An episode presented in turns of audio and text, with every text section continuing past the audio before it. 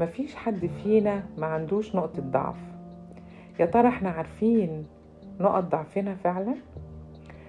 وهل نقطة الضعف بتاعتنا بتعرضنا للاستغلال؟ ولا إحنا عارفين نحافظ على نفسنا من أي إساءة أو إيذاء ممكن نتعرض له؟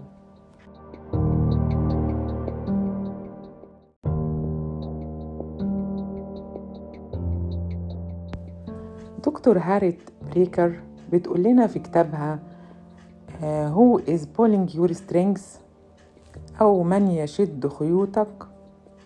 إن في سبع نقط ضعف ممكن يبقوا سبب في استغلالك وسهولة السيطرة عليك.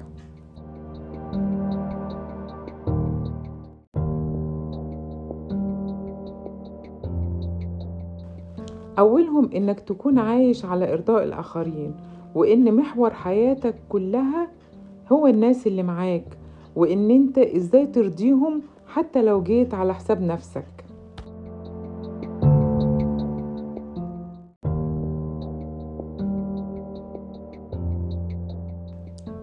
تاني حاجة إنك تكون أسير للإعجاب وتستمد قيمتك من إعجاب الناس بيك سواء بمظهرك أو كلامك أو حتى شغلك أو مركزك في المجتمع.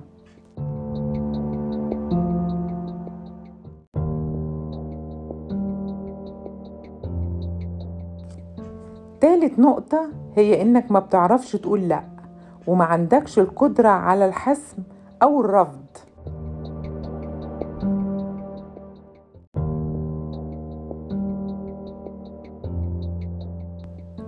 أما رابع نقطة ضعف فهي إنك ما تكونش عارف نفسك ولا عارف مميزاتك أو نواقصك باختصار إنك تكون غير واضح مع نفسك وما عندكش شخصية محددة. واللي بيتقال عليها الذات الهلامية.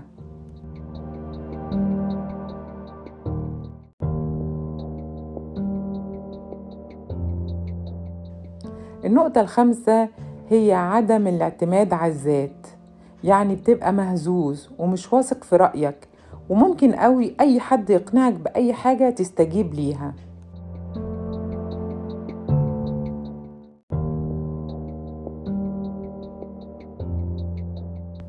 نقطة الضعف السادسة هي ما يسمى بالسيطرة الخارجية يعني إيه؟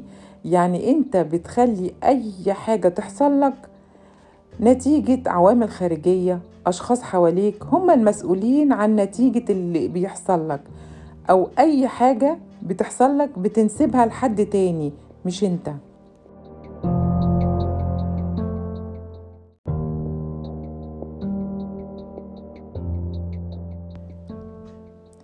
النقطة السابعة والأخيرة اللي بتتكلم عليها دكتور هاريت هي رهاب العاطفة.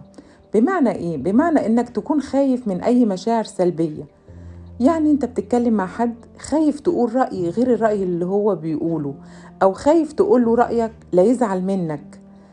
الإحساس ده بيخلي اللي قدامك يحس إن أنت ضعيف ويبقى سهل عليه إنه يستغلك. مجرد إن أنت يعني تخاف حتى لو لو اللي قدامك على صوته بتخاف بتخاف إن أنت تواجهه بأي حاجة وبتسكت. ده برضو سبب ضعف كبير قوي والمفروض إن إحنا ناخد بالنا منه.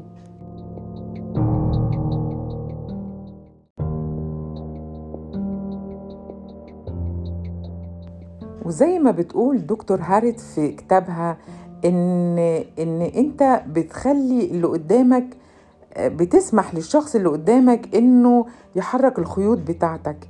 يعني بتتحول لشخص ما تقدرش تعتمد على نفسك وما تبقاش أنت المحرك الرئيسي لحياتك.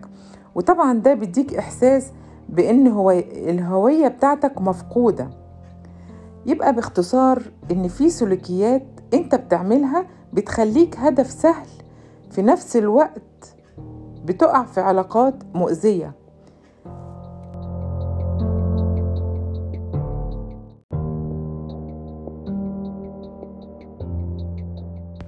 وكونك هدف سهل بيكون من المعتقدات والأفكار الهدامة اللي انت بتقعد تقولها لنفسك.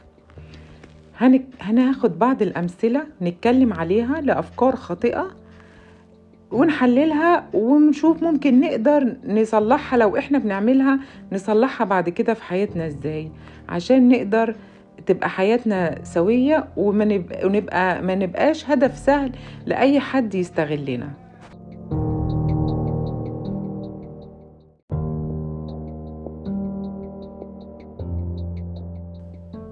من الأفكار الخاطئة إن أنا أقول لنفسي إن أنا لازم أرضي اللي حواليا وأكون مصدر سعادة ليهم وإن قيمتي الحقيقية بتتوقف على مدى إسعادي للآخرين.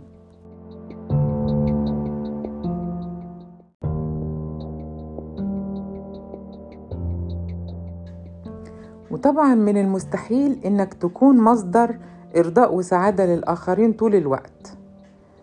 إحنا بنضحك على نفسنا لو فكرنا كده وبنحس بالحزن وعدم الرضا إن إحنا مش قادرين نحقق كده لأ أنت قيمتك كبيرة وأبعد بكتير من ارضاء اللي حواليك آه أنت بتستمتع بإن أنت بتسعد اللي حواليك وبتساعدهم بس أنت برضو بتبقى محتاج إن اللي حواليك لازم.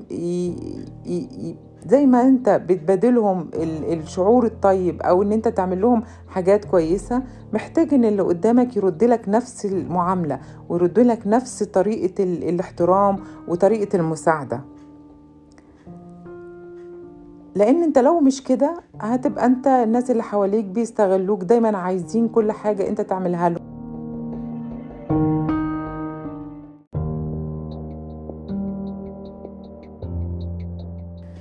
الفكرة التانية الخاطئة إنك لو رفضت طلب أي حد هيزعل منك. يعني أي حد طلب منك حاجة ما ترضاش تقوله لأ لا تخسره. أو أنت أو أي أنت تحس بالذنب إن أنت ما عملتلوش اللي هو عايزه. لأ مسؤوليتك الحقيقية إن أنت تحمي نفسك من الضغوط الغير ضرورية. يعني الحاجة اللي أنت مش عايز تعملها ما تعملهاش.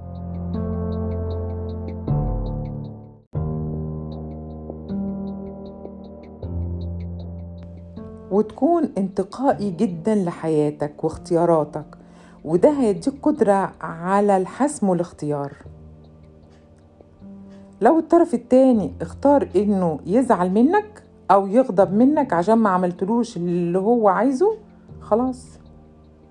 انت يبقى معلكش أي ذنب وانت غير مطالب بتلبية احتياجات ومطالب حد تاني.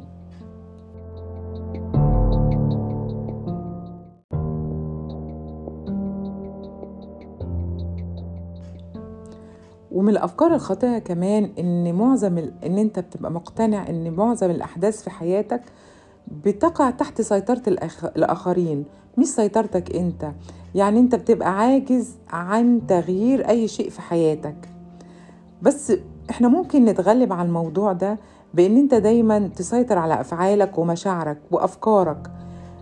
يعني بدل ما تركز على اللي ما تقدرش عليه لأ ركز على اللي أنت تقدر عليه. وفكرتك أو فكرتك بإن أنت عاجز على تغيير أي حاجة بيديك شعور بالضعف والاكتئاب. وخلينا فاكرين إنك لو اديت خيوطك لغيرك أكيد هيستغلك.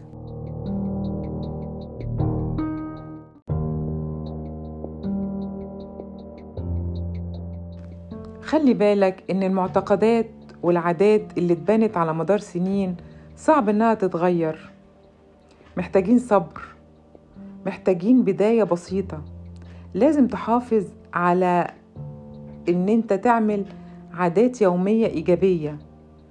الاستمرارية هتشجعك وتخليك تقدر تعمل اللي أنت عايزه بس تركز في الحاجات الإيجابية اللي أنت عايز تعملها في حياتك.